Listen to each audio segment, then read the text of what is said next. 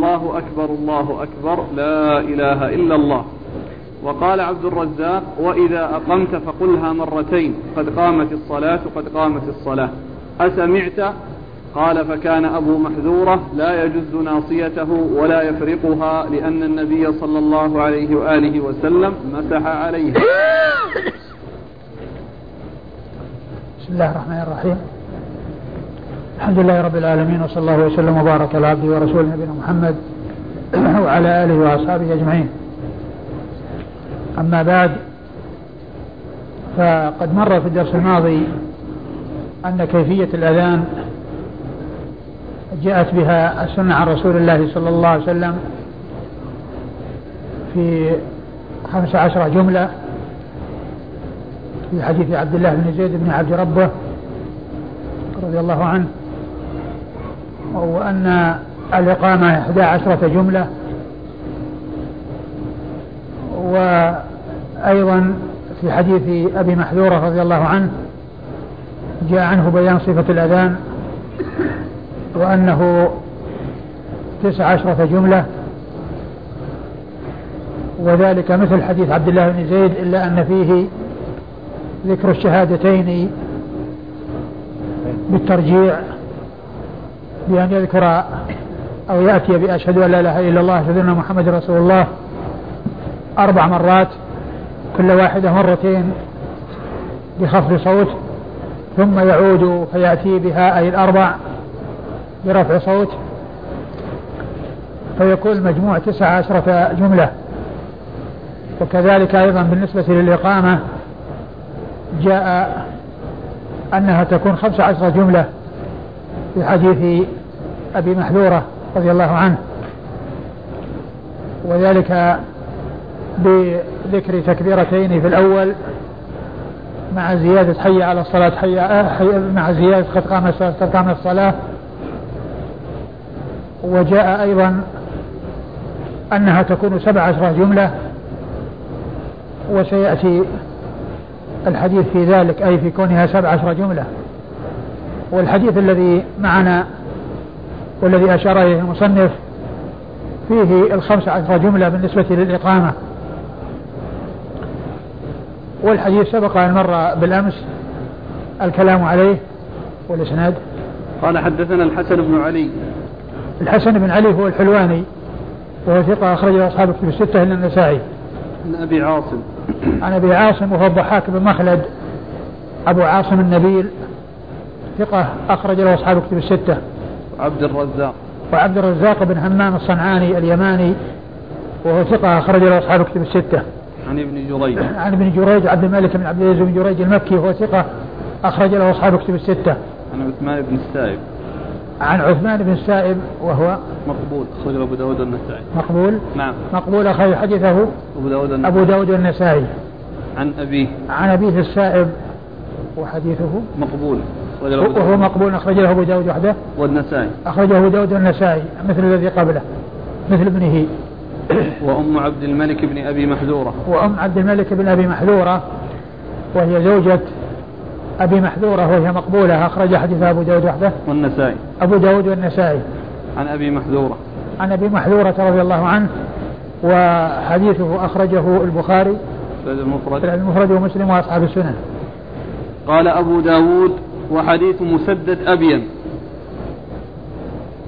نعم قال فيه قال وعلمني الإقامة مرتين مرتين. نعم. ثم قال وقال عبد الرزاق وإذا أقمت فقلها مرتين. وقال عبد الرزاق يعني في إسناده في آه، حديثه وإذا أقمت فقلها مرتين. يعني فيكون خمس عشر جملة. نعم. فكان أبو محذورة لا يجوز ناصيته ولا يفرقها لأن النبي صلى الله عليه وسلم مسى عليها. فكان أبو محذورة لا يجوز ناصيته ولا يفرقها يعني لا يقصها ولا يعني آه، يفرقها يعني بأن يقسمها قسمين بأن يكون هنا خط في الوسط ثم نصف الرأس على اليمين والنصف الآخر على اليسار لأن النبي صلى الله عليه وسلم مسح عليها.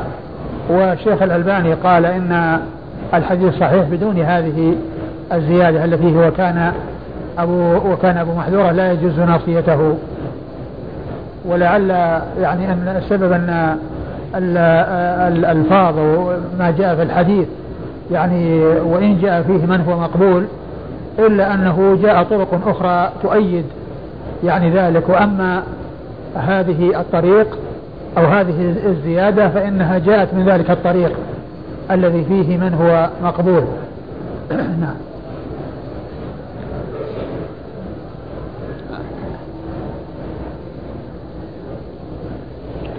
حتى من حيث المعنى يعني إيش الوجه إنه ما يفرقها؟ ما يعني ما أدري يعني لأن قضية قضية الفرق يعني كونه يعني لا يفرقها يعني ما أدري إيش وجهه. ولعل السبب في ذلك أنها كانت يعني على على تلك الحال التي هي غير مفروقة. فهو لا يريد أن يفرق ولا يريد أن أن يجز. يعني هذا اذا يعني آه، آه، هذا هو الوجه يعني لو صح. نعم. قال حدثنا الحسن بن علي قال حدثنا عفان وسعيد بن عامر وحجاج والمعنى واحد. قالوا حدثنا همام قال حدثنا عامر الأحول قال حدثني مكحول أن ابن محيريز حدثه أن رسول الله صلى الله عليه وآله وسلم علمه الأذان تسع عشرة كلمة والإقامة سبع عشرة كلمة. الأذان الله أكبر الله أكبر الله أكبر الله أكبر. أشهد أن لا إله إلا الله أشهد أن لا إله إلا الله أشهد أن محمدا رسول الله أشهد أن محمدا رسول الله. أشهد أن لا إله إلا الله أشهد أن لا إله إلا الله أشهد أن محمدا رسول الله أشهد أن محمدا رسول الله. حي على الصلاة حي على الصلاة حي على الفلاح حي على الفلاح. الله أكبر الله أكبر لا إله إلا الله. والإقامة الله أكبر الله أكبر الله أكبر الله أكبر. أشهد أن لا إله إلا الله أشهد أن لا إله إلا الله. أشهد أن محمدا رسول الله أشهد أن محمدا رسول الله. حي على الصلاة حي على الصلاة حي على الفلاح حي على الفلاح. قد قامت الصلاة قد قامت الصلاة. الله أكبر الله أكبر. لا إله إلا الله. كذا في كتابه في حديث أبي محذورة. ثم أورد أبو داود رحمه الله حديث أبي محذورة من طريق أخرى. عن عبد الله بن محيريز عنه أي عن أبي محذورة رضي الله عنه وفيه أن النبي صلى الله عليه وسلم علمه الأذان وأنه تسع عشرة جملة والإقامة سبع عشرة جملة. الأذان على على ما تقدم من ذكر الجمل التي في حديث عبد الله بن زيد مع زيادة الترجيع لشهادة أن لا إله إلا الله مرتين ولمحمد وأن محمد رسول الله مرتين فيكون تسعة عشر. لأن المقدار الذي في حديث عبد الله بن زيد نفسه ويضاف إليه أربع بتكرار الشهادتين. فيكون تسع أربع فيكون مع الخمسة عشر تسعة عشر. والإقامة سبعة سبع عشرة مرة. التكبير في الأول أربع والشهادتين أربع على ما هي عليه بدون ترجيع فيكون خمسة عشر. يضاف إليها قد قامت الصلاة مرتين تصير سبعة عشر. فهي مثل ألفاظ الأذان إلا أنه سقط منها أربع الترجيع للشهادتين فتكون خمسة عشر. يضاف إليها قد قامت الصلاة مرتين فتكون سبعة عشر. قال كذا في كتابه في حديث أبي محذورة يعني في كتاب همام ابن يحيى العوذي الذي هو شيخ شيوخه و قال كذا في كتابه أي كتاب همام بن يحيى في إسناده إلى عبد الله بن محيريز في حديث أبي محذورة رضي الله عنه. كذا في كتابه عن عبد الله بن عن آه، كذا في كتابه. في حديث أبي محذورة. في حديث أبي محذورة يعني من رواية عبد الله بن محيريز. نعم.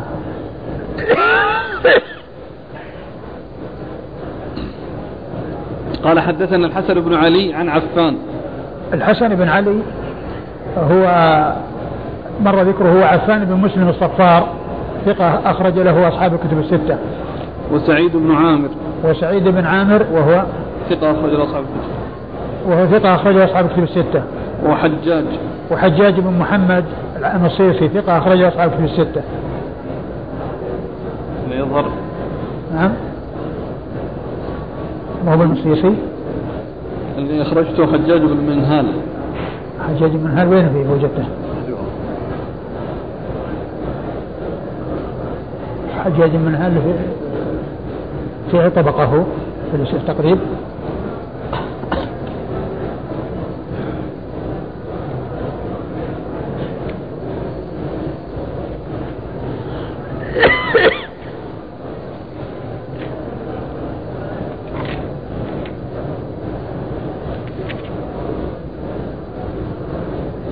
من التاسعة في مثل حجاج بن محمد النصيصي. أنت وجدت في حجاج بن منهال؟ بس والله ما أدري منصوص ولا شفته من الشيوخ تلاميذ. على كل يعني حجاج بن محمد النصيصي هو الذي يعني كثيرا ما يأتي في شيوخ شيوخ أبي داود. وكذلك النسائي. يعني ولا أدري يعني هل هو هذا ولا غيره؟ أو من هذا لكن يعني الذي هو كثير يأتي ذكره كثيرا في الأسانيد حجاج بن محمد المصيصي الأعور. نعم. وعلى كل كل منهما ثقة خرج من هذا خرج إلى أصحاب الكتب؟ نعم نعم. نعم كل منهما خرج إلى أصحاب الكتب. الستة وكل منهما ثقة قال والمعنى واحد. المعنى واحد يعني هؤلاء الشيوخ الذين هم آه يعني آه الحسن بن حلواني عن إيش؟ عن عفان وسعيد وحجاج يعني ثلاثة هؤلاء الذين هم شيوخ الحسن. المعنى واحد يعني أن المعنى في الرواية واحد ولكن فيه اختلاف في الألفاظ. ولكن فيه اختلاف في الألفاظ بينهم. أيوة. قالوا حدثنا همام. حدثنا؟ همام. همام نعم بن يحيى العوضي العوضي وهو ثقة. أخرج له. أصحاب الكتب. أخرج له أصحاب الكتب. عن عامر الأحول. عن عامر الأحول وهو عامر بن عبد الواحد. عامر بن عبد الواحد. أيه. عامر بن عبد الواحد الأحول وهو صدوق يخطئ. صدوق يخطئ أخرج له. البخاري في جزء القراءة ومسلم وأصحاب السنة. أخرجه البخاري في جزء القراءة ومسلم وأصحاب السنة. عن مكحول. عن مكحول الشامي وهو ثقة أخرج له ال ال أخرجه البخاري جزء القراءة. في جزء القراءة ومسلم وأصحاب السنة. عن ابن محيريز عن عبد الله عن ابن محيريز وهو عبد الله. عبد الله بن محيريز وهو ثقة أخرج له أصحاب الكتب الستة. وهو يروي عن أبي محذورة. ولهذا قال في كتابه عن أبي محذورة. نعم. في نسختنا حدثه أن رسول الله صلى الله عليه وسلم علمه. نعم.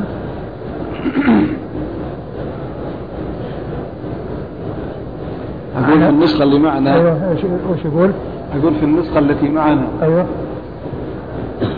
عن ابن محيريز حدثه أن رسول الله صلى الله عليه وسلم حدثه يعني في من حديث أبي محذورة. نعم. لكن في نسخة أخرى نعم. أن ابن محيريز حدثه عن أبي محذورة. أي نعم. وهو سيأتي يعني في الطرق الأخرى عن ابن محيريز عن أبي محذورة. طرق هنا سقط. لا ما في سقط.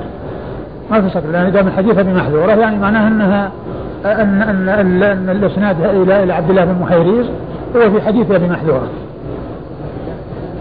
لأن هو كل الإسناد هو في حديث أبي محذورة. والذي علمه هو الذي علم أبو محذورة. إيه بس ذكره ذكره هنا. ها؟ يعني أقول ما هو مذكور في السند؟ لأنه هنا في الآخر كذا في كتابه قلتم همام. في حديث أبي محذورة. إيه. كذا في كتابه في حديث أبي محذورة. يعني معنى أن معناه أن يعني عبد الله بن محيريز يروي عن أبي محذورة. لأن الحديث هو كله في الإسناد إلى أبي محذورة. لكن يعني آه، يعني في, في بعض النسخ قال إيش؟ وفي بعض النسخ؟ عن أن ابن محيريز حدثه أن ابن محيريز حدثه أن, أن أبا محذورة حدثه. أن أبا محذورة حدثه. والذي عندنا؟ أن ابن محيريز حدثه أن رسول الله صلى الله عليه وسلم علمه. أن علمه. يعني آه، يعني معناه أن أن أبا محذورة حدثه أن النبي علمه يعلم أبا محذورة لأن علمه طبعا يرجع إلى المحذورة ما يرجع إلى المحيرز المحيرز من التابعين. وإذا ففيه يعني يعني إما يعني الاكتفاء بذكر أبي محذورة في الآخر أو أن فيه سقط. وعلى كل سواء يعني يكون يعني أبو محذورة موجودا في آخر السند أو غير موجود وجوده في الآخر يعني كافي. لأن في حديث أبي محذورة. ولكن والله أعلم أن نسختنا فيها شيء لأن عون المعبود كذلك. أن ابن محيريز حدثه أن أبا محذورة حدثه. قالت هذه نسختان. إيه, إيه يمكن.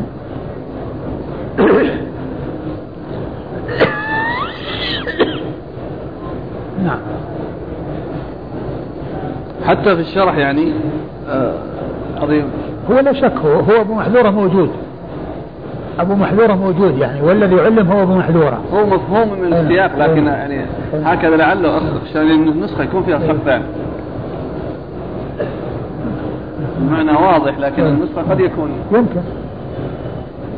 يمكن أن يكون فيها سقط ويمكن أن يكون يعني أن الإسناد انتهى إلى التابعي. ثم ذكر الحديث وقال كذا في حديث عن أبي محذورة يعني أن الحديث عن أبي محذورة هو الذي يرجع له الضمير في كون النبي علمه. نعم. ولا شك أن الأوضح يعني وجوده لكن يعني آه، مع كونه غير موجود المعنى واضح من آه، مما جاء في آخر الحديث. قال حدثنا محمد بن بشار قال حدثنا أبو عاصم قال حدثنا ابن جريج قال أخبرني ابن عبد الملك بن أبي محذورة يعني عبد العزيز عن ابن محيريز عن أبي محذورة رضي الله عنه أنه قال ألقى علي رسول الله صلى الله عليه وآله وسلم التأذين هو بنفسه فقال قل الله أكبر الله أكبر الله أكبر الله أكبر أشهد أن لا إله إلا الله أشهد أن لا إله إلا الله أشهد أن محمدا رسول الله أشهد أن محمدا رسول الله. مرتين مرتين. قال ثم ارجع فمد من صوتك. أشهد أن لا إله إلا الله أشهد أن لا إله إلا الله. أشهد أن محمدا رسول الله أشهد أن محمدا رسول الله. حي على الصلاة حي على الصلاة حي على الفلاح حي على الفلاح. الله أكبر الله أكبر. لا إله إلا الله. ثم ورد الحديث من طريق أخرى وفيه ذكر في حديث أبي محذورة وفيه ذكر الأذان بالترجيع بجمله التسع عشرة وفيها الترجيع نعم. قال حدثنا محمد بن بشار. محمد بن بشار هو الملقب بن دار وهو ثقة أخرج له أصحاب الكتب الستة بل هو شيخ لأصحاب الكتب الستة. كلهم رووا عنه مباشرة وبدون واسطة. عن أبي عاصم. عن أبي عاصم مر ذكره. وهو النبيل نعم. عن ابن جريج عن ابن عبد الملك بن أبي محذورة يعني عبد العزيز. عن ابن جريج مر ذكره عن عبد العزيز بن ابي ابن عبد الملك ابن أبي محذورة وهو مقبول. نعم. أخرج له أصحاب السنن. وهو مقبول اخرجه أصحاب السنن. عن ابن محيريز عن أبي محذورة. عن ابن محيريز عن أبي محذورة وقد مر ذكرهما. قال حدثنا النفيلي قال حدثنا إبراهيم بن إسماعيل بن عبد الملك بن أبي محذوره أنه قال سمعت جدي سمعت جدي عبد الملك بن أبي محذورة يذكر أنه سمع أبا محذورة رضي الله عنه يقول ألقى علي رسول الله صلى الله عليه وآله وسلم الأذان حرفا حرفا. الله أكبر الله أكبر الله أكبر الله أكبر. أشهد أن لا إله إلا الله أشهد أن لا إله إلا الله. أشهد أن محمدا رسول الله أشهد أن محمدا رسول الله أشهد أن لا إله إلا الله أشهد أن لا إله إلا الله أشهد أن محمدا رسول الله أشهد أن محمدا رسول الله. حي على الصلاة حي على الصلاة حي على الفلاح حي على الفلاح. قال وكان يقول في الفجر الصلاة خير من النوم.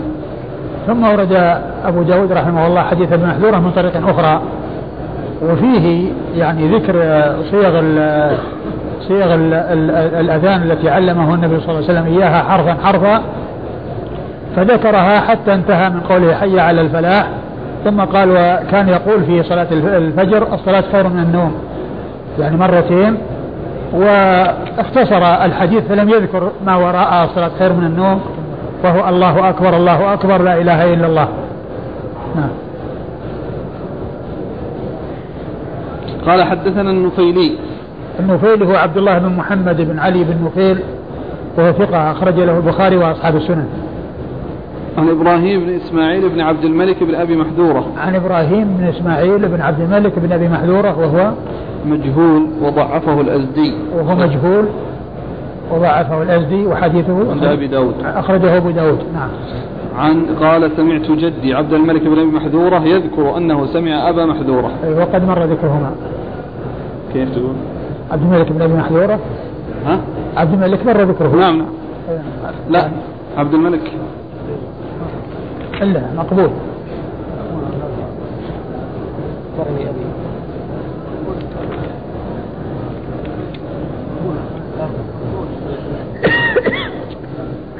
نعم ما مر في الدرس هذا. ما مر في الدرس هذا لكن ذاك عبد العزيز.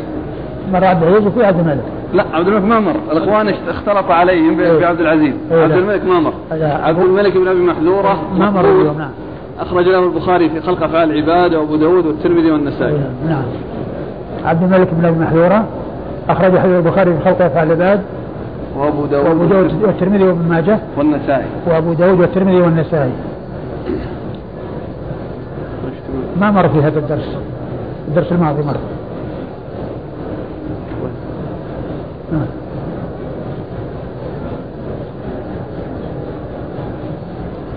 وهو إيش؟ ها؟ وفيش قال فيه؟ مقبول هو؟ إيه. مقبول نعم. لكن في بعض النسخ التكبير في الأول مرتين. خطأ ولا إيش رأيك؟ إحنا عندنا الآن في نسختنا أربع. مرات. التكبير في الأول. لا هو مرة سبق أن مر فيه التكبير مرة فيه الدرس الماضي. لا بس الآن في هذا الحديث. وهنا مرتين قال؟ في بعض النسخ. بعض النسخ لا الاخوان إيه. إحنا نسختنا أربع إيه إيه. لا هو هو هو الثابت التربيع. الثابت هو تربيع تربيع التكبير. عند أبي محذورة وعند غير أبي محذورة. نعم. قال حدثنا محمد بن داود الإسكندراني. قال حدثنا زياد يعني بن يونس. عن نافع بن عمر يعني الجمحي. عن عبد الملك بن أبي محذورة أخبره عن عبد الله بن محيريز الجمحي عن أبي محذورة رضي الله عنه أن رسول الله صلى الله عليه وآله وسلم علمه الأذان يقول الله أكبر الله أكبر. أشهد أن لا إله إلا الله أشهد أن لا إله إلا الله. ثم ذكر مثل أذان حديث ابن جريج عن عبد العزيز بن عبد الملك ومعناه.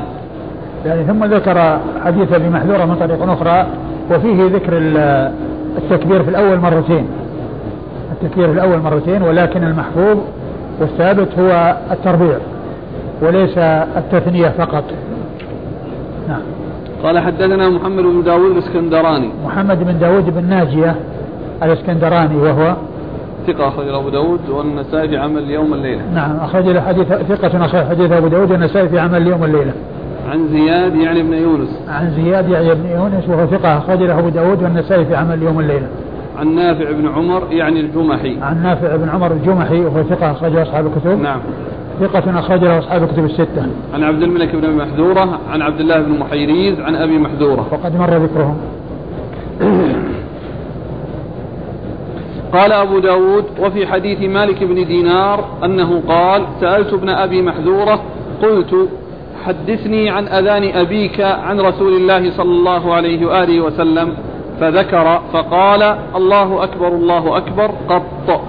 وكذلك حديث جعفر بن سليمان عن ابن أبي محذورة عن عمه عن جده إلا أنه قال ثم ترجع فترفع صوتك الله أكبر الله أكبر. وهذا وهذا فيه يعني ذكر التكبير يعني آه، اثنتين في الأول وكذلك الترجيع في التكبير الترجيع في التكبير وكل ذلك غير صحيح لأن الترجيع إنما هو في الشهادتين في الشهادتين في الأربع يعني أربع أربع الجمل. جملة أشهد أن لا إله إلا الله مرتين وجملة أشهد أن محمد رسول الله مرتين هذه التي ترجع. وأما الله أكبر الله أكبر فهي لا ترجع إلا أن يكون إن كان المقصود يعني أنها يعني آه، تعاد مرتين اللي الله أكبر الله أكبر فيصير تربيع يصير ما فيه إشكال. أما أن يكون يرجع ويمد صوته بمعنى أنه يخفض صوته في الأول في الله أكبر الله أكبر ثم يرجع يمد صوته بها مرة أخرى وقال تمد صوتك؟ قال فترفع صوتك. فترفع صوتك. يعني هذا غير غير غير مستقيم. الترجيع إنما هو في الشهادتين. وأما التر... وأما التكبير فهو مربع تربيع. يعني أربع مرات الله أكبر. نعم. قال أبو داود وفي حديث مالك بن دينار. مالك بن دينار هو صدوق نعم. أخرج له البخاري تعليقا وأصحاب السنن. أخرج له البخاري تعليقا وأصحاب السنن الأربعة. قال سألت ابن أبي محذورة قلت حدثني عن أذان أبيك. أيوة. نعم. من يريد بابن أبي محذورة؟ ابن أبي محذورة في عبد الملك وفي عبد العزيز ما ندري طيب. آه قال وكذلك حديث جعفر بن سليمان عن ابن أبي محذورة وكذلك حديث جعفر بن, بن سليمان وهو صدوق ضبعي صدوق رجل البخاري في الأدب المفرد ومسلم وأصحاب السنن. صدوق أخرج حديثه البخاري في الأدب المفرد ومسلم وأصحاب السنن. عن عن ابن أبي محذوره عن عمه. إيه، عن عمه يعني هنا فيه أن ابن محذوره يروي عن عمه عن أبي محذوره يعني عن عن جده. ولا أدري من من هو هذا العم. نعم. وجدتم شيئا؟ لا لا نعم لا بس ظاهر النسخة اللي معنا بدت ليش؟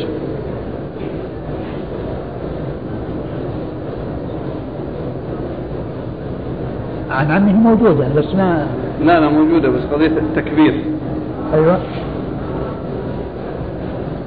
وش قال؟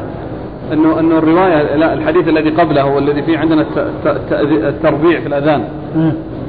هنا يقول إن إن الرواية جاءت عنه في الحديث الأول كذلك التكبير مرتين. إيه؟ فيكون مثل هذا الأخير. إيه يعني مثله نعم.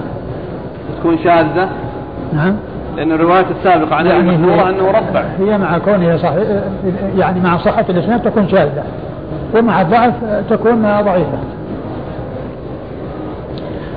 قال حدثنا عمرو بن مرزوق قال أخبرنا شعبة عن عمرو بن مرة قال سمعت ابن أبي ليلى حاء قال وحدثنا ابن المثنى قال حدثنا محمد بن جعفر عن شعبة عن عمرو بن مرة قال سمعت ابن أبي ليلى قال أحيلت الصلاة ثلاثة أحوال. قال وحدثنا أصحابنا أن رسول الله صلى الله عليه وآله وسلم قال لقد أعجبني أن تكون أن تكون صلاة المسلمين أو قال المؤمنين واحدة.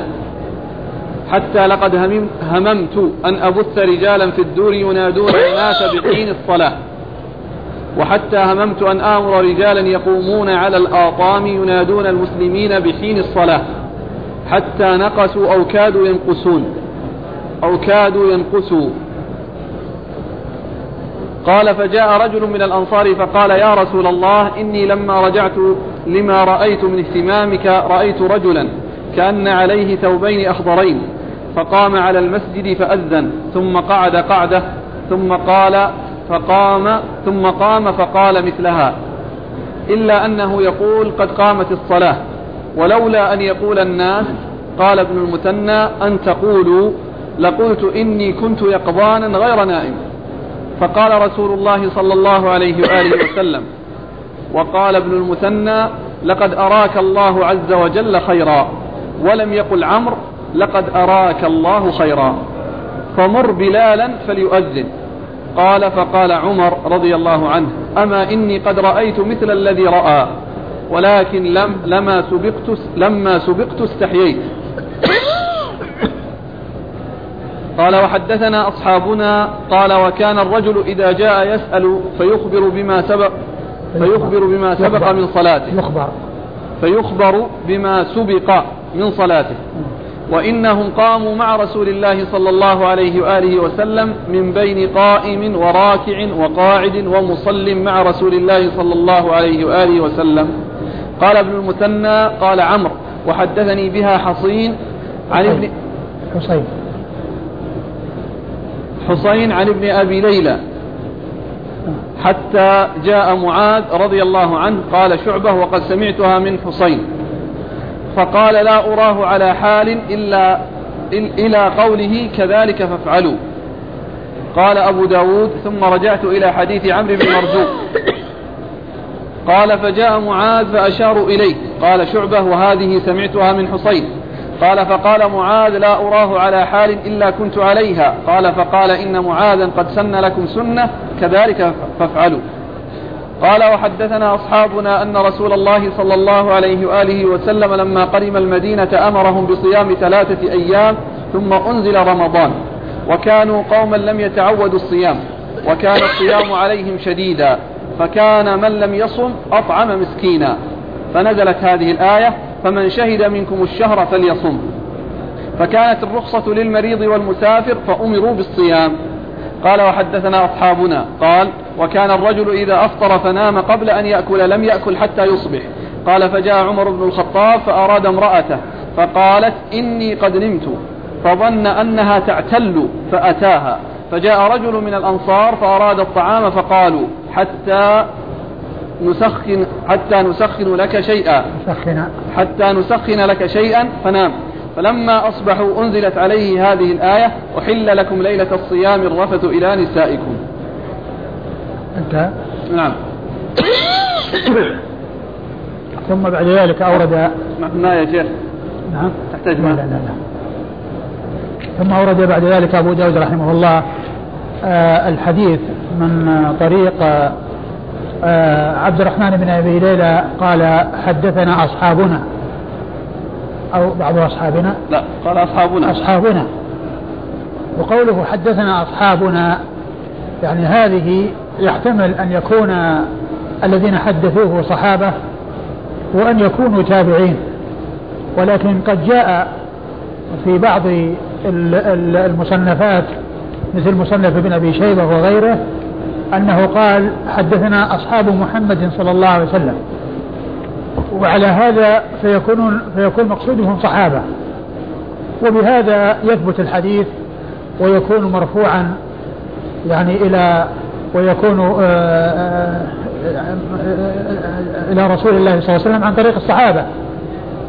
وليس مرسلا أو أنه عن من هو مبهم من التابعين فيكون في ذلك علة للحديث يعني حيث جاء مبينا في آه، مصنف ابن أبي شيبة وغيره أنه قال حدثنا أصحاب محمد صلى الله عليه وسلم. فإذا هذا هو المقصود بقوله أصحابنا. ومعلوم أن الصحابة رضي الله عنهم وأرضاهم الجهالة فيهم لا تؤثر الجهالة تؤثر في غيرهم. وأما هم فالجهالة فيهم لا تؤثر لأن المجهول فيهم في حكم المعلوم لأن المقصود من آه، معرفة الأشخاص هو آه، معرفة العدالة. والثقة والصحابة رضي الله عنهم وأرضاهم هم عدول. لا يحتاجون إلى تعديل المعدلين وتوثيق الموثقين بعد أن حصل لهم من الله الثناء ومن رسوله صلى الله عليه وسلم.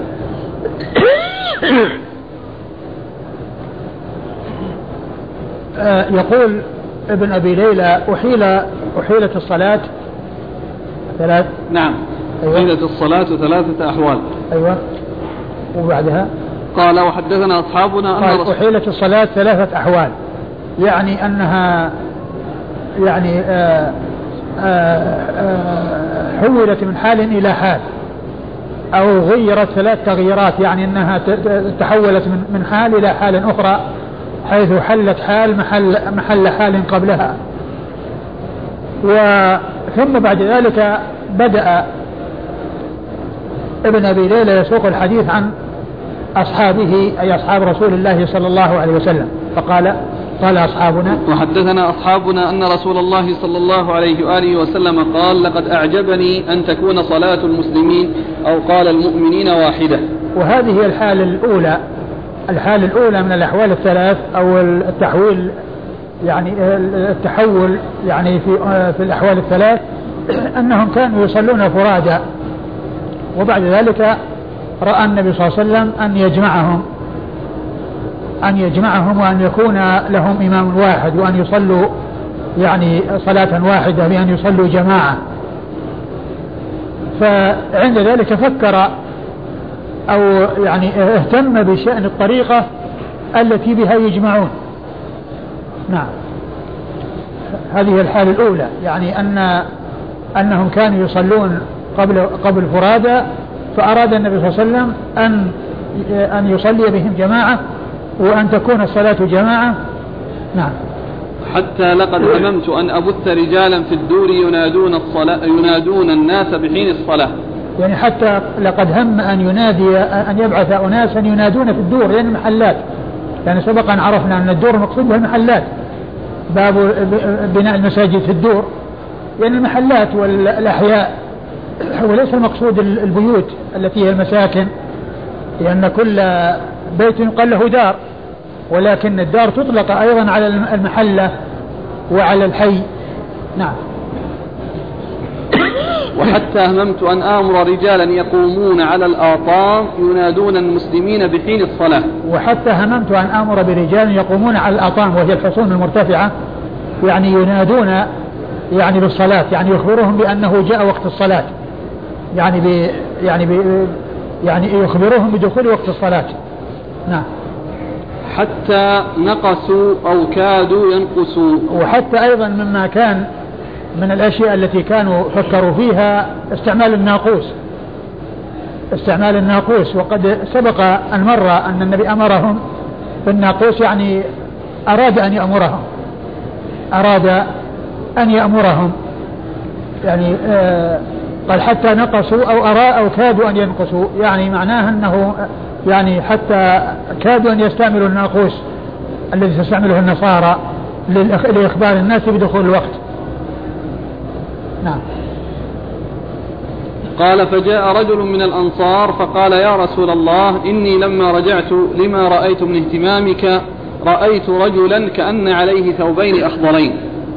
قال إني لما رجعت يعني من عندك وقد أهمني ما أهمك لاهتمامك بهذا الأمر فرأيت يعني رجلا عليه ثوبان أخضران يعني آه، جاء إلي نعم. فقام على المسجد فأذن ثم قعد قعدة ثم قام فقال مثلها. فقعد فقعد على المسجد فأذن. فقام على المسجد فأذن. أيوه. ثم قعد قعدة. أيوة. ثم قام فقال مثلها أيوة. إلا أنه يقول قد قامت الصلاة أيوة. وهذا فيه أنه آه، رأى يعني قضية الأذان وأن وأنه أذن على المسجد وقعد قعدة ثم قال مثلها إلا أنه قد قال قام الصلاة يعني الإقامة ومعنى هذا يعني كما سبق أن مر في الروايات أنه قال تقول كذا وكذا يعني آه، كأنه هناك يعني آه، ألقاه عليه وفي هنا أنه آه، أذن أي حصل منه التأذين وكان على المسجد يعني على مكان مرتفع. نعم. ولولا أن يقول الناس قال ابن المثنى أن تقولوا؟ لقلت إني كنت يقظانا غير نائم. ثم قال يعني يقول عبد الله بن زيد ولولا أن يقول الناس وهذا يعني آه، لفظ أحد آه، آه، عمرو بن مرزوق. يعني من هو يقول؟ هو الأول عمرو بن مرزوق والثاني بن المثنى. نعم. أحد أحد شيخي أبي داود قال أن يقول الناس والثاني قال أن تقولوا يعني في الخطاب. يعني هذا تعبيره بالغيبة وهذا تعبيره بالخطاب. يعني ولولا أن تقولوا أو لولا أن يقول الناس أنني كنت لقد لقلت إني كنت يقظانا غير نائم. لقلت إني كنت يقظانا غير نائم لولا أن يقولوا كذب. وهو بين النائم واليقظان. يعني بين النائم واليقظان كما سبق أن مر. ولكن يعني معناه لتحققه وأنه يعني كأنه يشاهده ويعاني وكأنه يقظان لولا أن يقول الناس كذبا لقلت إنني يقظان غير نائم. وهو بين النائم واليقظان. يعني معناه أنه قريب من اليقظة. نعم.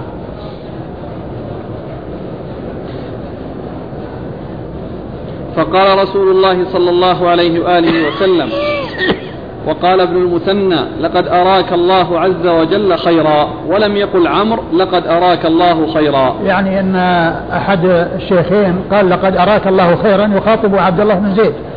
والثاني ما قال هذه الجملة ما رواها؟ لقد أراك الله خيرا. يعني هذه الرؤيا التي هي الأذان. رؤيا الأذان. نعم. فمر بلالا فليؤذن. فمر بلالا يقول النبي صلى الله عليه وسلم لعبد الله بن زيد فمر بلالا يؤذن. يعني فأذن بلال بهذه الألفاظ التي سمعها عبد الله بن زيد في منامه. نعم.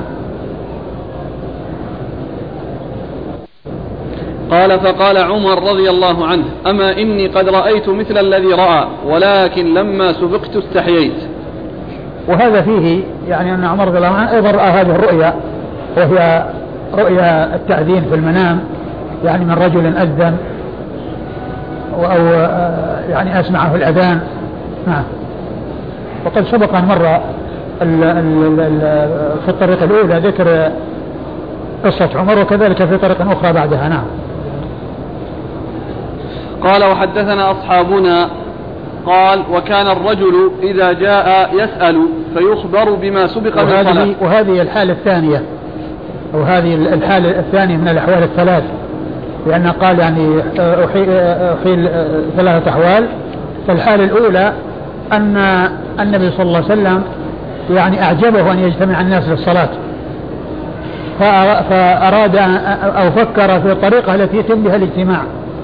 فإذا الطريقة الأولى هي كون الناس فرادى فتحولوا إلى أن يصلوا جماعة. تحولوا إلى أن يصلوا جماعة. ثم عند ذلك جاء ذكر الأذان والطريقة التي يتم بها إخبار الناس لأن هذا هو الذي يترتب أو هذا هو الذي يقتضيه لفظ الجماعة يعني معنى الجماعة لأنهم ما دام أنهم يصلون جماعة إذا لابد من إعلامهم. وكيف يعلمون؟ يعني جاء أنه فكروا قال سبق كما سبق أن مر أنه ينصب راية وفي بعضها أنه أنه يعني شبور اليهود ثم ناقوس النصارى. ثم سبق مر أنه يعني يرسل ناس يعني يقفون على الحصون وينادون بدخول الوقت أو يذهب ناس إلى الدور المحلات يعني ينادون بدخول الوقت. ثم بعد ذلك جاءت هذه الرؤيا التي رآها عبد الله بن زيد وجاء الوحي بها إلى رسول الله صلى الله عليه وسلم فصار النداء لدخول الوقت إنما هو بالأذان. نعم. هذه الحالة الأولى. ثم بدأ بعد ذلك بالحالة الثانية. أيوه. قال وحدثنا أصحابنا. إيه؟ قال وحدثنا أصحابنا يعني أصحاب محمد صلى الله عليه وسلم. هذا يقول ابن أبي ليلى. نعم. قال وكان الرجل إذا جاء يسأل. نعم. فيخبر بما سبق من صلاته. قال وكان الرجل إذا جاء يعني بعد ما صار الناس يصلون جماعة وتحولوا من كونهم فرادى إلى كونهم جماعة جاء حال أخرى. وهي أن الإنسان عندما يأتي وقد سبق بالصلاة يسأل فيخبر بالإشارة يعني أن فات كذا وبقي كذا. فيعني كان يصلي ما يعني ما سبق ثم يدخل مع النبي صلى الله عليه وسلم. فبينما الناس بين راكع بين قائم وراكع وساجد ومصل مع الرسول صلى الله عليه وسلم يعني أن فيه ناس يعني يصلون يعني ما سبقوا به ثم يلحقون ويدخلون مع النبي صلى الله عليه وسلم. ثم بعد ذلك جاء معاذ رضي الله عنه وقا ولم يفعل مثل ما يعني فعل غيره وقال لا أراه على حال إلا فعلت مثل ما فعل ثم قضيت الذي سبقت به ثم قضيت أو أتيت بالذي سبقت به. يعني معناه أنه لا يحتاج إلى سؤال ولا يسأل ولا يشتغل بقضاء الذي فاته قبل أن يدخل مع النبي صلى الله عليه وسلم ولكن يأتي ويدخل مع النبي صلى الله عليه وسلم وإذا فرغ النبي صلى الله عليه وسلم من صلاته قام وأتى بالشيء الذي سبق به. فقال الرسول صلى الله عليه وسلم إن معاذا سن لكم سنة فكذلك فافعلوا. يعني افعلوا كما فعل معاذ. افعلوا كما فعل معاذ. يعني معناه أن الإنسان يدخل مع الإمام إذا جاء وبعد فراغ الإمام يقوم من فاته شيء فيقضيه. ويتمه. فإذا كان الناس يعني الحالة الثانية اللي حصل فيها التغيير أن الواحد يأتي والناس يصلون فيسأل أحد المصلين كم صليت أو كم بقي فيشير إليه. يعني واحدة ولا ثنتين ولا ثلاث. ف وإذا أخبر صلى الذي سبق به. صلى الذي سبق به ثم لحق بالنبي صلى الله عليه وسلم. ودخل معه فيما بقي من صلاته ويسلم مع النبي صلى الله عليه وسلم. ثم إن معاذا يعني لم يعجبه هذا العمل ورأى أنه يصلي مع النبي صلى الله عليه وسلم حيث أدركه ويصلي ما أدركه مع النبي صلى الله عليه وسلم ثم يأتي بعد السلام بما فاته وبما سبق به. والنبي صلى الله عليه وسلم قال إن معاذا سن لكم سنة فكذلك فافعلوا. يعني إذا جاء أحد منكم ما يحتاج إلى أن يسأل ولكنه يصلي. وكما جاء في الحديث ما أدركتم ما أدركتم فصلوا وما فاتكم فأتموا. ما فاتكم. ما أدركتم فصلوا وما فاتكم فأتموا. فإذا حصل التغير من حال إلى حال وهذه هي الحالة الثانية من الأحوال الثلاث. أيوه. قال وكان الرجل إذا جاء يسأل فيخبر بما سبق من صلاته وإنهم قاموا مع رسول الله صلى الله عليه وآله وسلم. من بين قائم وراكع وقاعد ومصل مع رسول الله صلى الله عليه وآله وسلم. قال ابن المثنى قال عمرو وحدثني بها حسين عن ابن أبي ليلى حتى جاء معاذ رضي الله عنه. قال شعبة وقد سمعتها من حسين فقال لا أراه على حال إلى قوله كذلك فافعلوا يعني أن يعني أن أن الشيء الذي حصل مخالفا لما كانوا عليه مجيء معاذ وفعله يعني ذلك الفعل الذي هو كونه يقول أنا لا أصلي لا, لا أجد النبي صلى الله عليه وسلم على حال إلا فعلت كما فعل. ثم أتممت الذي سبقت به. إيش قال هناك في الأول؟ قال حتى جاء إيش قبلها؟ أعد الكلام قليلا. وحدثني بها حصين يقول عمرو. أيوه. عن ابن أبي ليلى. حتى عمرو عمرو هو بن مرة. قال قال إيش؟ قال عمرو. إيه قال عمرو وحدثني بها حسين. قال عمرو يعني بن مرة. الذي يروي عن من في الإسناد هو؟ عن ابن أبي ليلى. عمرو بن مرة يروي, يروي عنه شعبة. لا لا عن ابن أبي ليلى يروي. عمرو بن مرة نعم يروي عن ابن أبي ليلى. يعني إنه يروي عن عن عمرو بن عمرو بن مرة. يروي عن عبد الرحمن بن بن أبي ليلى ويروي أيضا عن حسين. عن حسين عن عبد الرحمن بن أبي ليلى يعني معناه بواسطة وبغير واسطة. أيوه. يقول حتى جاء معاذ قال شعبة وقد سمعت حتى جاء معاذ. يعني يعني إنهم كانوا كذلك حتى جاء معاذ. قال إيش قال شعبة وقد سمعتها من حسين. وقد سمعتها من حسين. قال شعبة وقد سمعتها من حسين. يعني أيضا كما سمعها من عمرو بن مرة. نعم.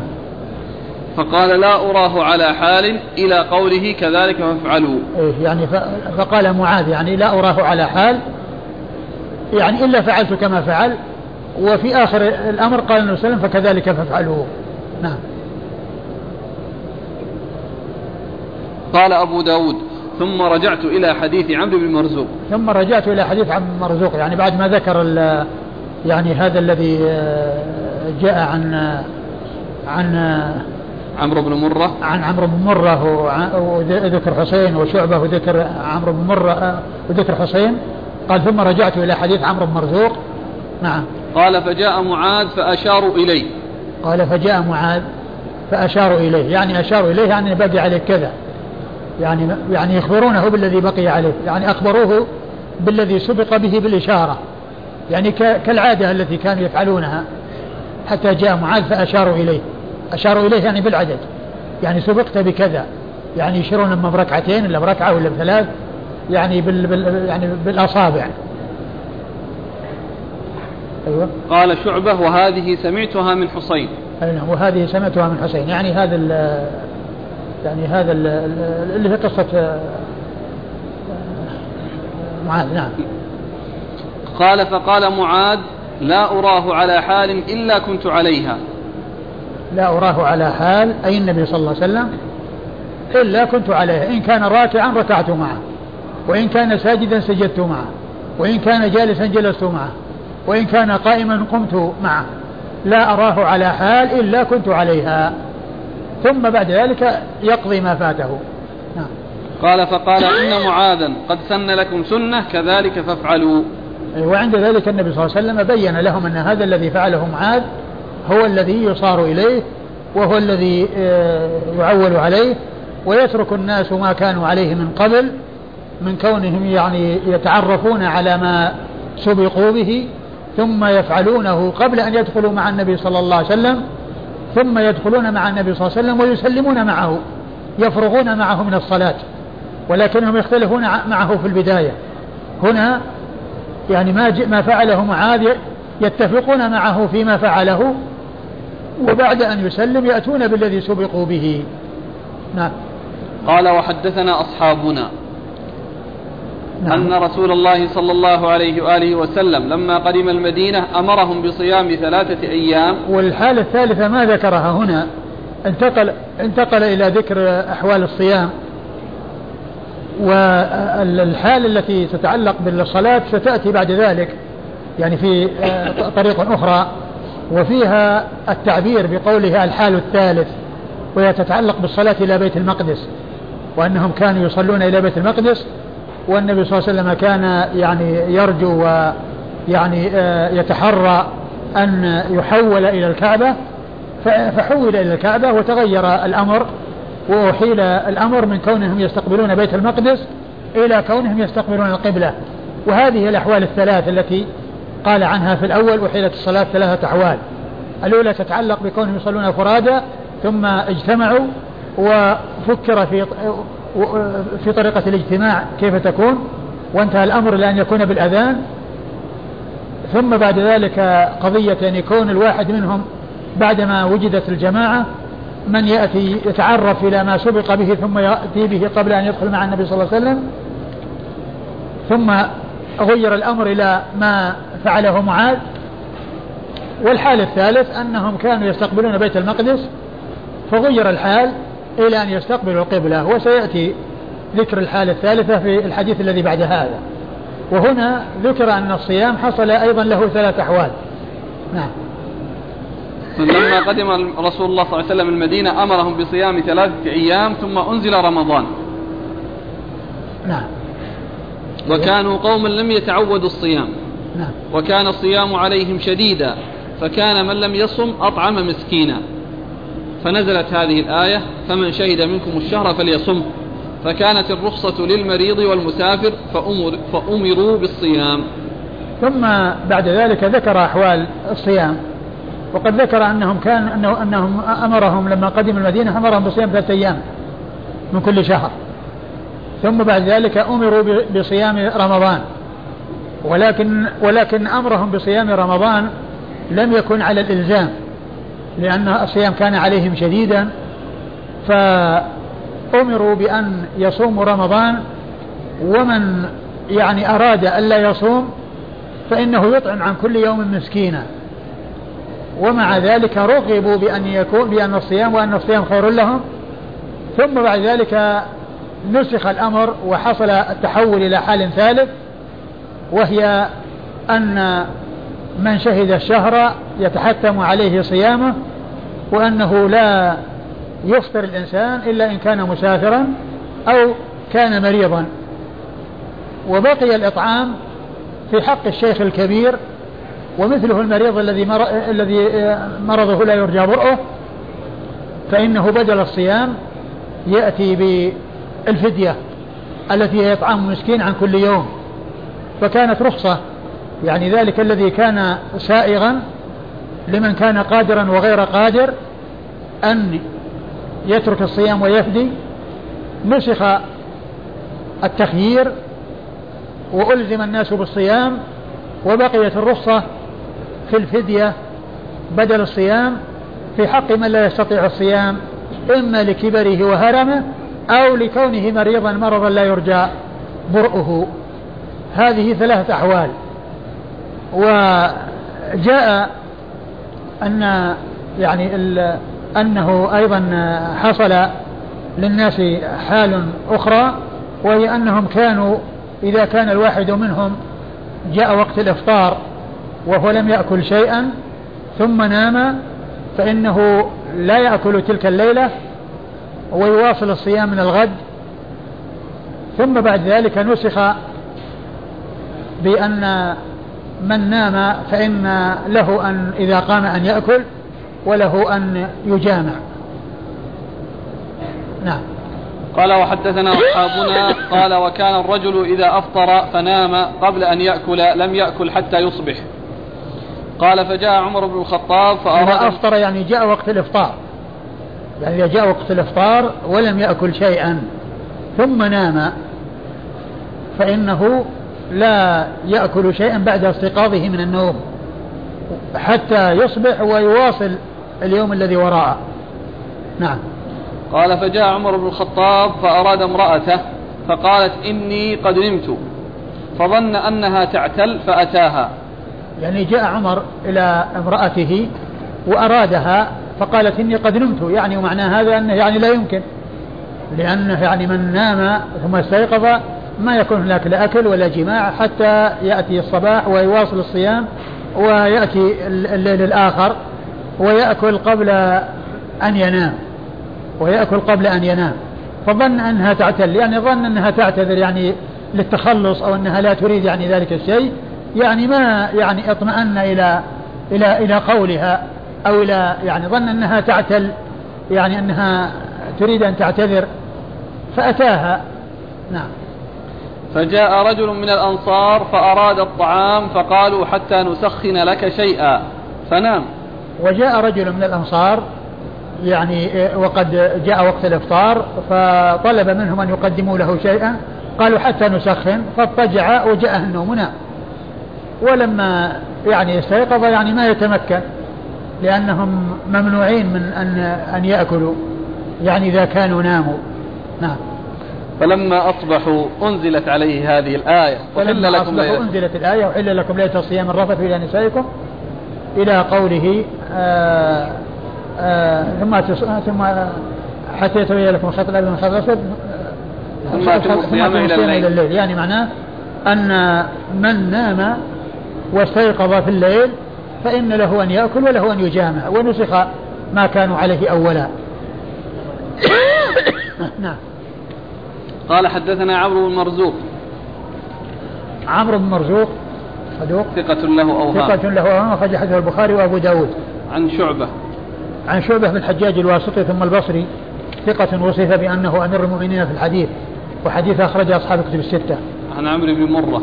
عمرو بن مرة المرادي وهو ثقة أخرج له أصحاب الكتب الستة عن ابن أبي ليلى عبد ابن أبي ليلى وهو عبد الرحمن بن أبي ليلى الكوفي ثقة أخرج له أصحاب الكتب الستة.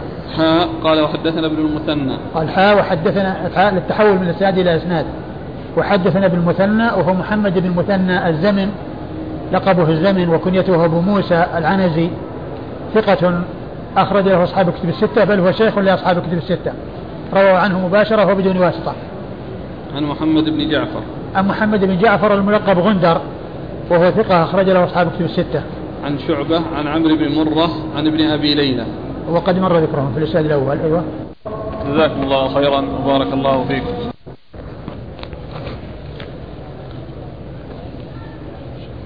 بسم الله الرحمن الرحيم. الحمد لله رب العالمين والصلاة والسلام على عبد الله ورسوله نبينا محمد وعلى آله وصحبه أجمعين. أما بعد نعيد حديث بارك كم اقرأ بعده وبعدين تجيب الأسماء كيف يا شيخ؟ أقول ابدأ بالباب الذي بعده وعند ذكر الأسماء تجيب الاسناد اللي قبله. طيب.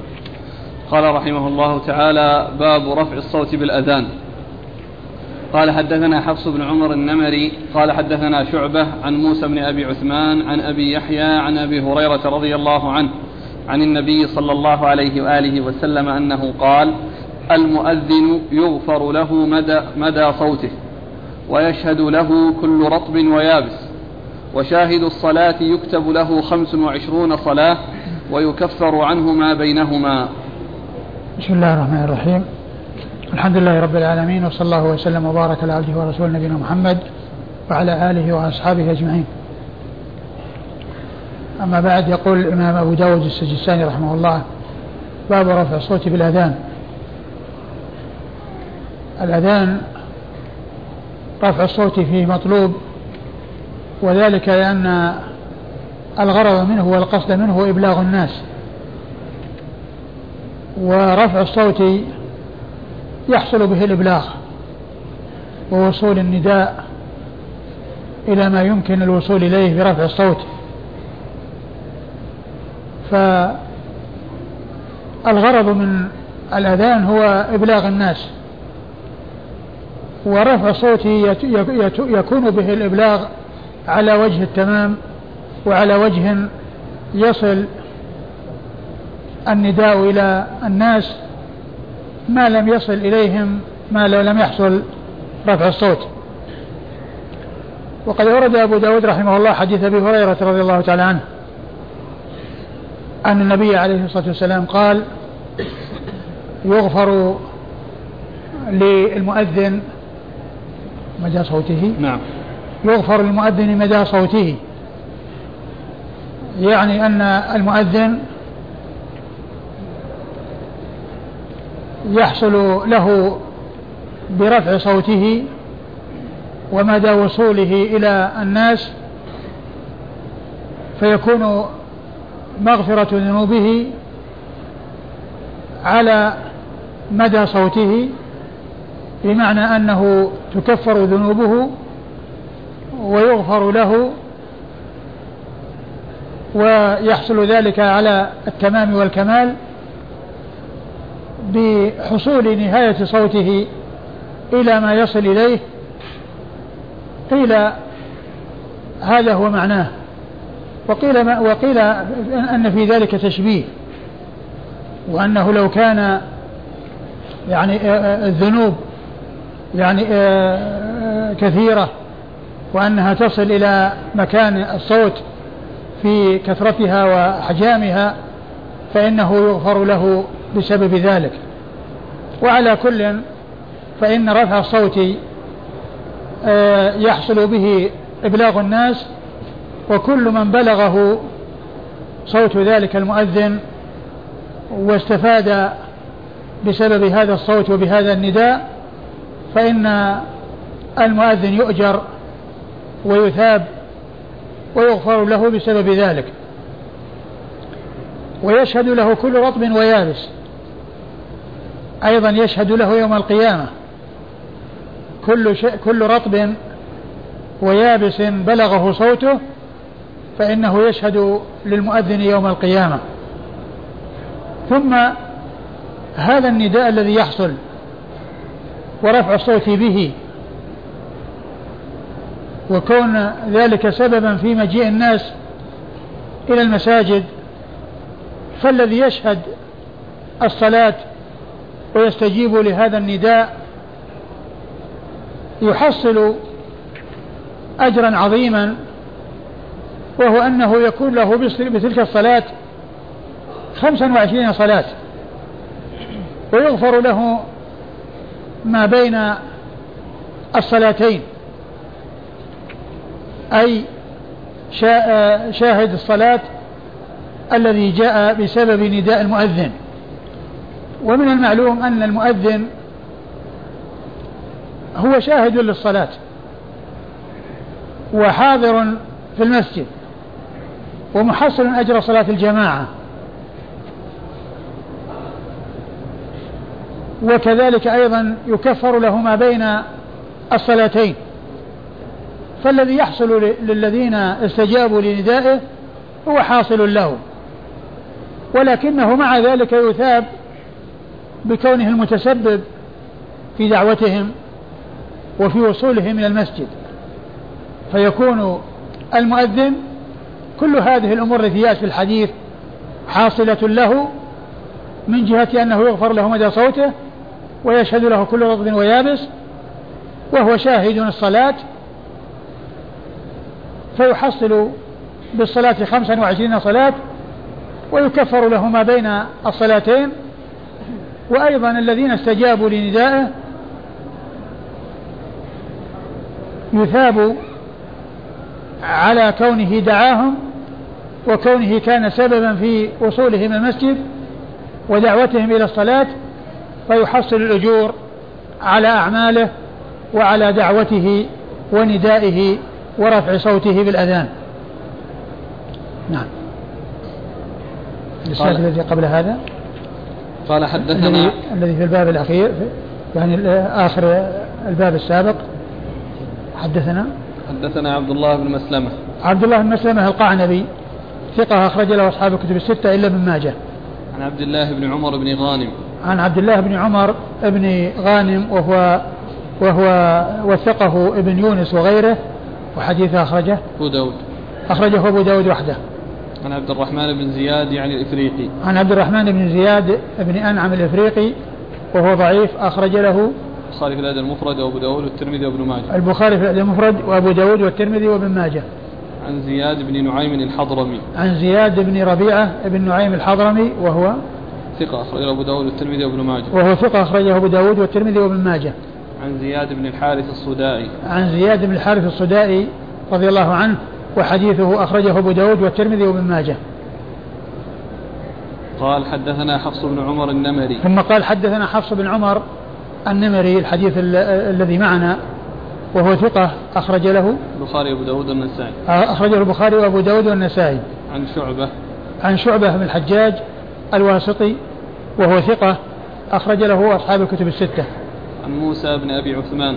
عن موسى بن أبي عثمان وهو مقبول أخرج له أبو داود والنسائي بن ماجه. أبو داود والنسائي بن ماجه. عن أبي يحيى. عن أبي يحيى وهو المكي وهو مقبول. أخرجه البخاري في خلق أفعال العباد. أبو داود والنسائي بن ماجه. وهو مقبول أخرجه البخاري في خلق أفعال العباد و أبو داود والنسائي وابن وأبو داود والنسائي وابن ماجه. عن أبي هريرة. عن أبي هريرة عبد الرحمن بن صخر الدوسي رضي الله عنه صاحب رسول الله صلى الله عليه وسلم وهو أحد السبعة المعروفين بكثرة الحديث عن النبي صلى الله عليه وسلم بل هو أكثر السبعة حديثا على الإطلاق عن النبي صلى الله عليه وسلم ورضي الله تعالى عنه وأرضاه. والحديث ثابت والذي فيه له شواهد. نعم. قال حدثنا القعنبي عن مالك عن أبي الزناد عن الأعرج عن أبي هريرة رضي الله عنه أن رسول الله صلى الله عليه وآله وسلم قال إذا نودي بالصلاة أدبر الشيطان وله ضراط حتى لا يسمع التأذين فإذا قضي النداء أقبل حتى إذا ثوب بالصلاة أدبر حتى إذا قضي التثويب أقبل حتى يخطر بين المرء ونفسه ويقول أذكر كذا أذكر كذا لما لم يكن يذكر. حتى يضل الرجل أن يدري كم صلى. ثم أورد أبو داود رحمه الله حديث أبي هريرة رضي الله عنه. إذا أذن المؤذن ولا أدبر الشيطان وله ضراء وله ضراط حتى لا يسمع التأذين.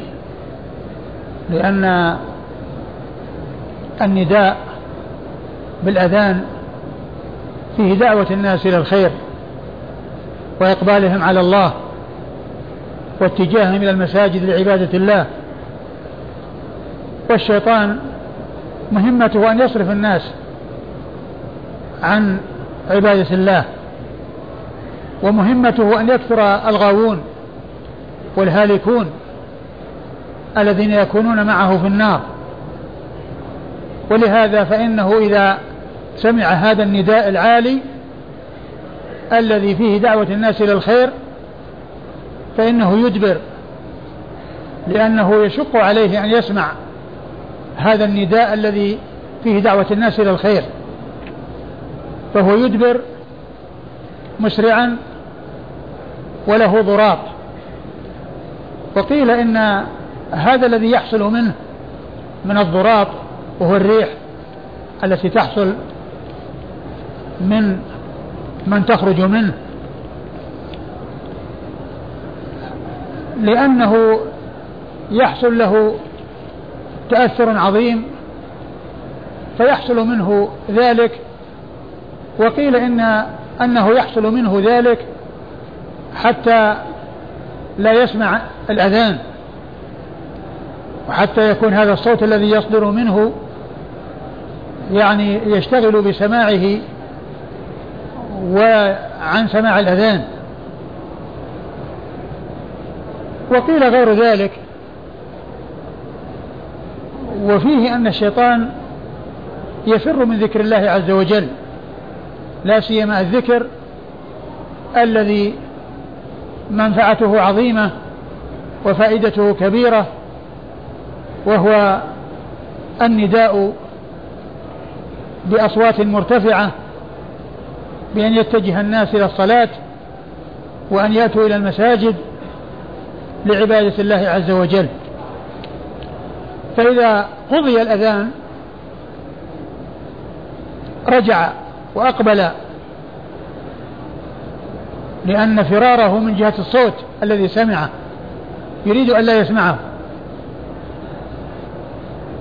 فإذا ثوب بالصلاة يعني أقيمت الصلاة يعني حصل النداء مرة ثانية وقيل ثوب هنا لأنه رجع إلى النداء. والتثويب هو الرجوع. لأنه أولا حصل النداء فشرد وهرب ثم أقبل لما فرغ من النداء حتى إذا أعيد النداء مرة أخرى من أجل إقامة الصلاة. فر أيضا حتى لا يسمع. فإذا قوله ثوب يعني أقيمت الصلاة. يعني رجع إلى الذكر وإلى الأذان لأن الإقامة أذان. إلا أن الأذان إعلام بدخول الوقت والإقامة إعلام بالقيام إلى الصلاة. ولهذا كان بينهما بين الأذان والإقامة فرق من جهة أن الأذان تكون ألفاظه كثيرة. لأن المقصود من ذلك هو أن تتردد الكلمات حتى يسمعها من يسمعها من الناس وحتى لو فات بعضها بعض الناس يتمكن من سماع باقيها فصارت ألفاظ الأذان أكثر وأذن يرفع الصوت بالأذان. أكثر من الإقامة لأن الإقامة هي إعلام للحاضرين. وأما الأذان فهو إعلام للناس في بيوتهم حتى يحضروا. وأيضا الإقامة فيها الإسراع والحدر بأن يؤتى بها متتابعة. بخلاف الأذان فإنه يؤتى به بالترسل. والتمهل. فكل من الأذان والإقامة هو أذان وهو ذكر لله عز وجل والشيطان يفر منه. ولهذا يفر في الأول ثم يعود ثم يفر في الثاني عند الإقامة. ولهذا قال ثوب بالصلاة يعني رجع إلى النداء وعيد إلى النداء مرة أخرى. الأول لطلب حضور الناس إلى المساجد للصلاة والثاني دعوة الحاضرين وإخبار الحاضرين بأن الصلاة قد قامت فيهبون ويقومون من مجالسهم ومن أماكنهم ويقفوا ويصفوا ويسووا صفوفهم ثم يدخلون في الصلاة. فإذا رجع فإذا فإذا فرغ من التثويب الذي هو الإقامة رجع حتى يخطر بين الإنسان وبين نفسه أو قلبه فيذكره أشياء ما كان يذكرها لينشغل بها وليلهو بها عن صلاته ولينشغل عن صلاته لأنه فر في الأول من سماع الأذان ولكن لما جاء الناس إلى المساجد ودخلوا في الصلاة يأتي ويخطر بين الإنسان وبين نفسه في فيذكره أشياء ينشغل بها ويتذكرها ويتابعها بفكره وبذهنه حتى ينشغل عن صلاته وحتى ينسى الركعات. وأعداد الركعات حتى يظل يعني ينسى يعني آه، أعداد صلاته لا يدري كم صلى هل صلى ثلاثة أو أربع أو ثنتين. والحاصل أن الشيطان عدو للإنسان وهو يسعى في غوايته وإضلاله والصلاة التي هي عمود الإسلام والتي تنهى عن الفحشاء والمنكر. وهي أعظم أركان الإسلام بعد الشهادتين. إذا دخل المصلي فيها جاء ليحول بينه وبينها وليشغله عنها بتذكيره بأمور آه، يريد منه أن تكون شغله الشاغل وأن ينصرف عن صلاته حتى يؤول أمره إلى أنه لا يدري كم صلى من الركعات. نعم. قال حدثنا القعنبي عن مالك. القعنبي مر ذكره وهو محمد وهو عبد الله بن مسلمة. ويأتي ذكره باسمه واسم أبيه ويأتي بنسبته. أحيانا يقال عبد الله بن مسلمة وأحيانا يقول القعنبي فقط. ومالك هو بن أنس إمام دار الهجرة المحدث الفقيه الإمام المشهور أحد أصحاب المذاهب الأربعة المشهورة من مذاهب أهل السنة. وحديثه أخرجه أصحاب الكتب الستة. عن أبي الزناد وهو عبد الله بن ذكوان المدني أبو عبد الرحمن ولقبه أبو الزناد وهو لقب على صيغة الكنية وليس بكنية بل الكنية أبو عبد الرحمن. وأبو الزناد لقب له ولكنه على صيغة الكنية وهو ثقة أخرج له أصحاب الكتب الستة. عن الأعرج وهو عبد الرحمن, بن هرمز المدني وهو ثقة أخرج له أصحاب الكتب الستة. عن أبي هريرة وقد مر ذكره. حتى هكذا يا شيخ حتى يضل. يعني يعني حتى حتى حتى يضل. إيه؟ نعم حتى يضل يعني ينسى لأن كلمة يضل تأتي بمعنى النسيان أن تضل إحداهما فتذكر إحداهما الأخرى. وأيضا يعني آه، يأتي بمعنى ال آه، يعني ال الخطأ والضلال عن الشيء يعني والتيه عنه. يعني بمعنى أنه يعمى عن صلاته أو يعني آه، يخطئ يعني في مقدار صلاته. نعم. حتى يضل نعم حتى يضل يعني بالمبني يضل ما أدري يعني هل جاءت بالضبط؟ هكذا لا أدري.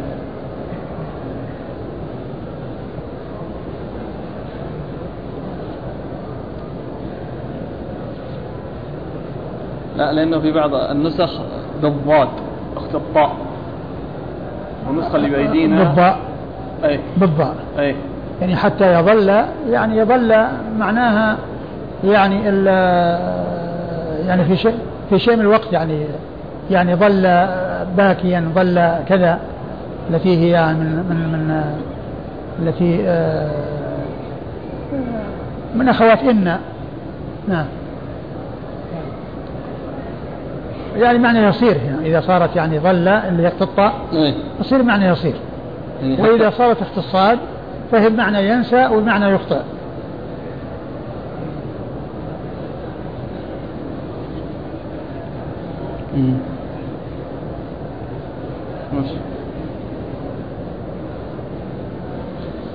قال رحمه الله تعالى باب ما يجب على المؤذن من تعاهد الوقت.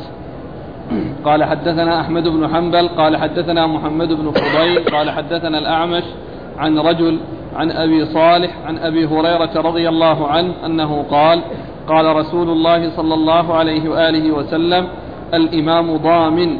والمؤذن مؤتمن. اللهم أرشد الأئمة واغفر للمؤذنين. نعم بعد. قال حدثنا الحسن بن علي قال حدثنا ابن نمير عن الأعمش قال نبئت عن أبي صالح أنه قال ولا أراني إلا قد سمعته منه. عن أبي هريرة رضي الله عنه أنه قال قال رسول الله صلى الله عليه وآله وسلم مثله. ثم ورد أبو داود رحمه الله هذه الترجمة وهي باب باب تعاهد. باب ما, باب ما يجب على المؤذن من تعاهد الوقت. باب ما يجب على المؤذن من تعاهد الوقت. المؤذن مؤتمن في على الوقت بمعنى أن الناس يعولون على على أذانه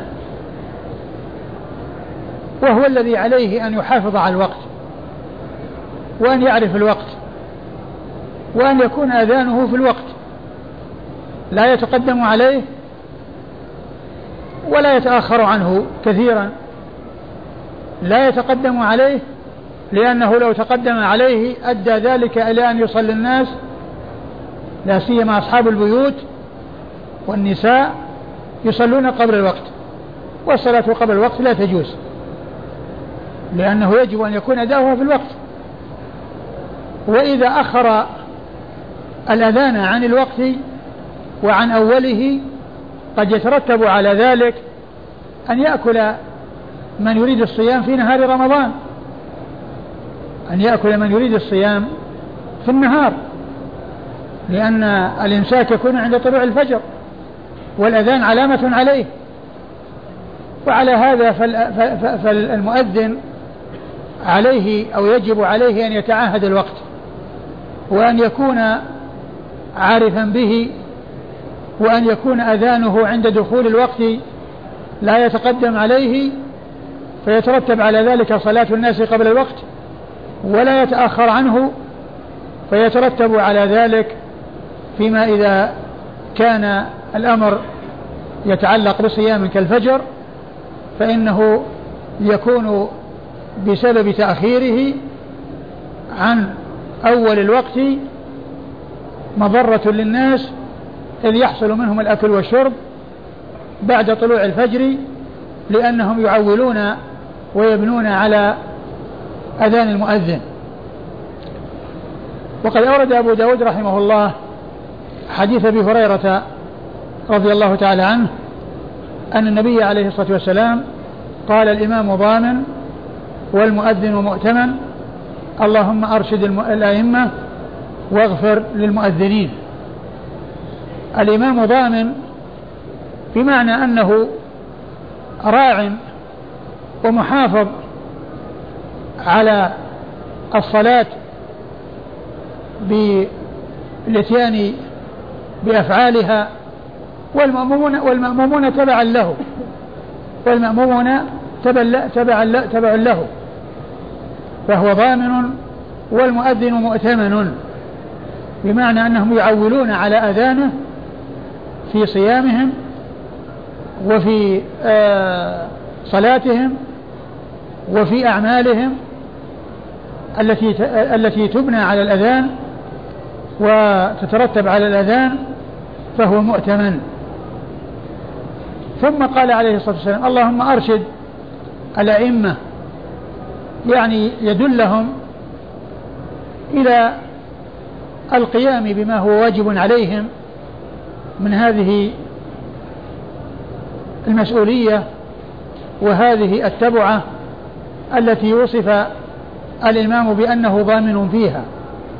واغفر للمؤذنين يعني ما يحصل منهم من خطأ غير متعمد فيما يتعلق بالوقت. في تقدم أو تأخر من غير قصد ومن غير تعمد ومن غير تفريط. نعم. قال حدثنا أحمد بن حنبل. أحمد بن حنبل هو أحمد بن محمد بن حنبل الإمام المشهور أحد أصحاب المذاهب الأربعة المشهورة من مذاهب أهل السنة وحديثه أخرجه أصحاب الكتب الستة. عن محمد بن فضيل. عن محمد بن فضيل بن غزوان وهو صدوق. أخرج له أصحاب الكتب الستة. عن الأعمش. عن الأعمش وهو سليمان بن مهران الكاهلي الكوفي وهو ثقة أخرج له أصحاب الكتب الستة. عن رجل عن أبي صالح. عن رجل يعني غير مسمى مبهم عن أبي صالح وهو ذكوان السمان. اسمه ذكوان ولقبه السمان وكنيته أبو صالح. ويأتي ذكره كثيرا بالكنية يروي عن أبي هريرة وحديثه أخرجه أصحاب الكتب الستة. عن أبي هريرة عبد الرحمن بن صخر الدوسي رضي الله عنه وقد مر ذكره. نعم والإسناد الثاني. قال حدثنا الحسن بن علي. الحسن بن علي الحلواني ثقة أخرجه أصحاب الكتب الستة إلا النسائي. إلا؟ إلا النسائي؟ إلا ابن ماجه. أو إلا النسائي.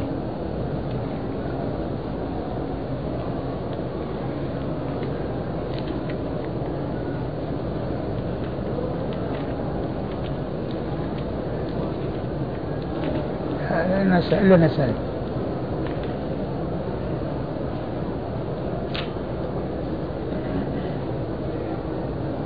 نعم. أصحاب الكتب الستة إلا النسائي. عن ابن نمير. عن ابن نمير وهو عبد الله بن نمير وهو ثقة أخرج له أصحاب الكتب الستة.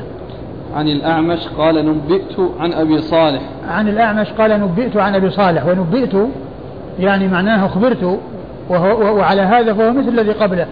يعني بينه وبينه واسطة. يعني بينه وبين أبي صالح واسطة.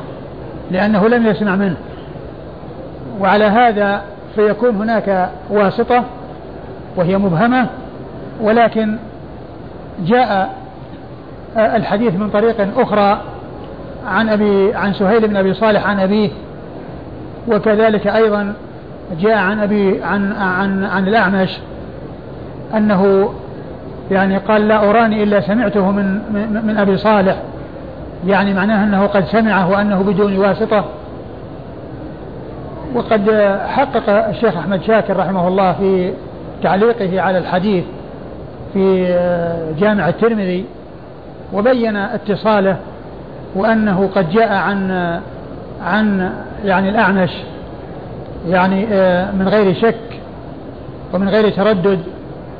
وقد جاء أيضا من, من غير طريق الأعمش وهي شاهد لطريق الأعمش وهي من رواية سهيل بن أبي صالح عن أبيه أبي صالح السمان والحديث ثابت عن رسول الله صلى الله عليه وسلم. قال نبئت عن أبي صالح قال ولا أراني إلا قد سمعته منه. يعني معناه أنه يعني يقول نبئت يعني معناه بينه وبينه واسطة. ويقول أيضا أنني لا أراني إلا وقد سمعته منه. يعني لا أظن إلا أنني قد سمعته منه. يعني معناه متردد في السماع. وأيضا آه، آه، آه، هو رواه بواسطة. فيكون على هذا رواه بواسطة وبغير واسطة. قوله نبئت يعني معناه أن فيه واسطة. والطريقة الأولى فيها ذكر الواسطة أنه رجل. وقال هنا ولا أراني إلا قد سمعته منه يعني معناه أنه سمع بواسطة وبغير واسطة.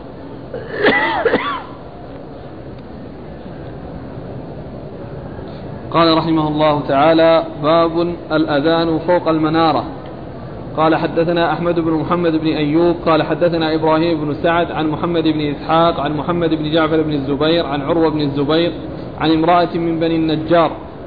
رضي الله عنها أنها قالت كان بيتي من أطول بيت حول المسجد وكان بلال رضي الله عنه يؤذن عليه الفجر فيأتي بسحر فيجلس على البيت ينظر إلى الفجر فإذا رآه تمطى ثم قال اللهم إني أحمدك وأستعينك على قريش أن يقيموا دينك. قالت ثم يؤذن قالت والله ما علمته كان تركها ليلة واحدة تعني هذه الكلمات. ثم ورد أبو داود رحمه الله هذه ترجمة وهي باب الأذان فوق المنارة. يعني معناها أن الأذان يكون على مكان مرتفع لأن المقصود منه إبلاغ الناس وكونه على مكان عال مع رفع الصوت كل هذه من الأسباب التي توصل الصوت إلى ما لا يصل إليه فيما لو كان في مكان منخفض أو كان في غير رفع صوت. ولهذا فمطلوب رفع الصوت ومطلوب أيضا أن يكون على مكان عالي. وأبو داود رحمه الله بوب بهذه الترجمة باب الأذان فوق المنارة. يعني أن المكان العالي الذي يكون عليه المؤذن كون المؤذن يكون على مكان عالي هذا مطلوب في الأذان. والمنارة هي مكان عالي مرتفع.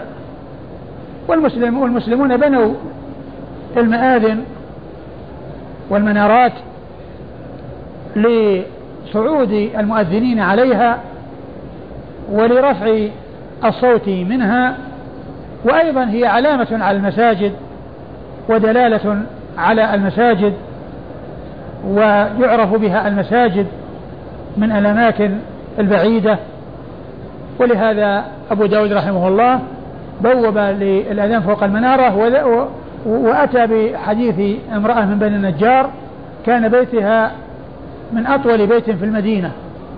ومعناه أن بلالا يعني يأتي إلى هذا البيت المرتفع ويصعد عليه في السحر يرقب الصبح وينظر للفجر فإذا طلع أذن على هذا المكان العالي المرتفع.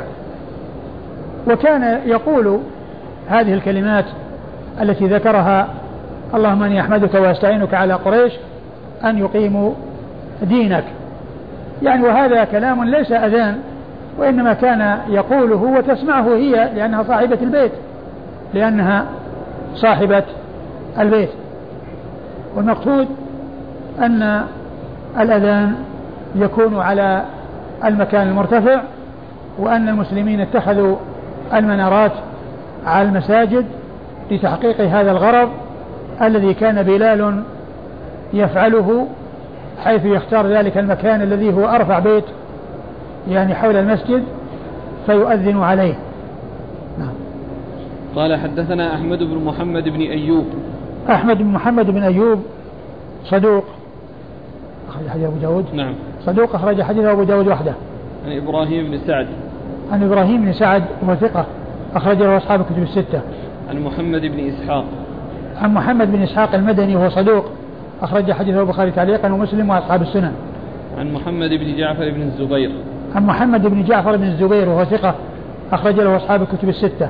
عن عروة بن الزبير. عن عروة بن الزبير بن العوام وهو ثقة فقيه أحد فقهاء المدينة السبعة في عصر التابعين أخرج له أصحاب الكتب الستة. عن امرأة من بني النجار وهي صحابية لم تسمى وحديثها أخرجه أبو داود وحده.